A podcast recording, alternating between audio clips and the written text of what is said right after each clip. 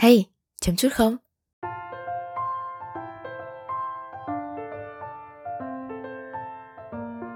Bạn đang nghe chấm podcast đến từ nhà chấm. Cảm ơn bạn đã ghé qua.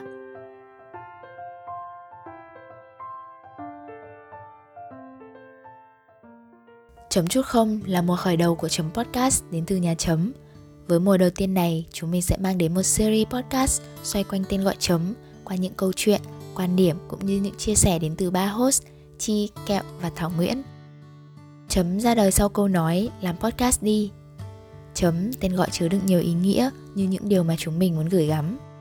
Với năng lượng của tuổi trẻ bằng cảm hứng đặc biệt dành cho sự kết nối cũng như truyền tải cảm xúc, thông tin, quan điểm qua chất liệu âm thanh. Chấm sẽ là thức nhỏ tặng bạn cũng như món quà đặc biệt với chính chúng mình.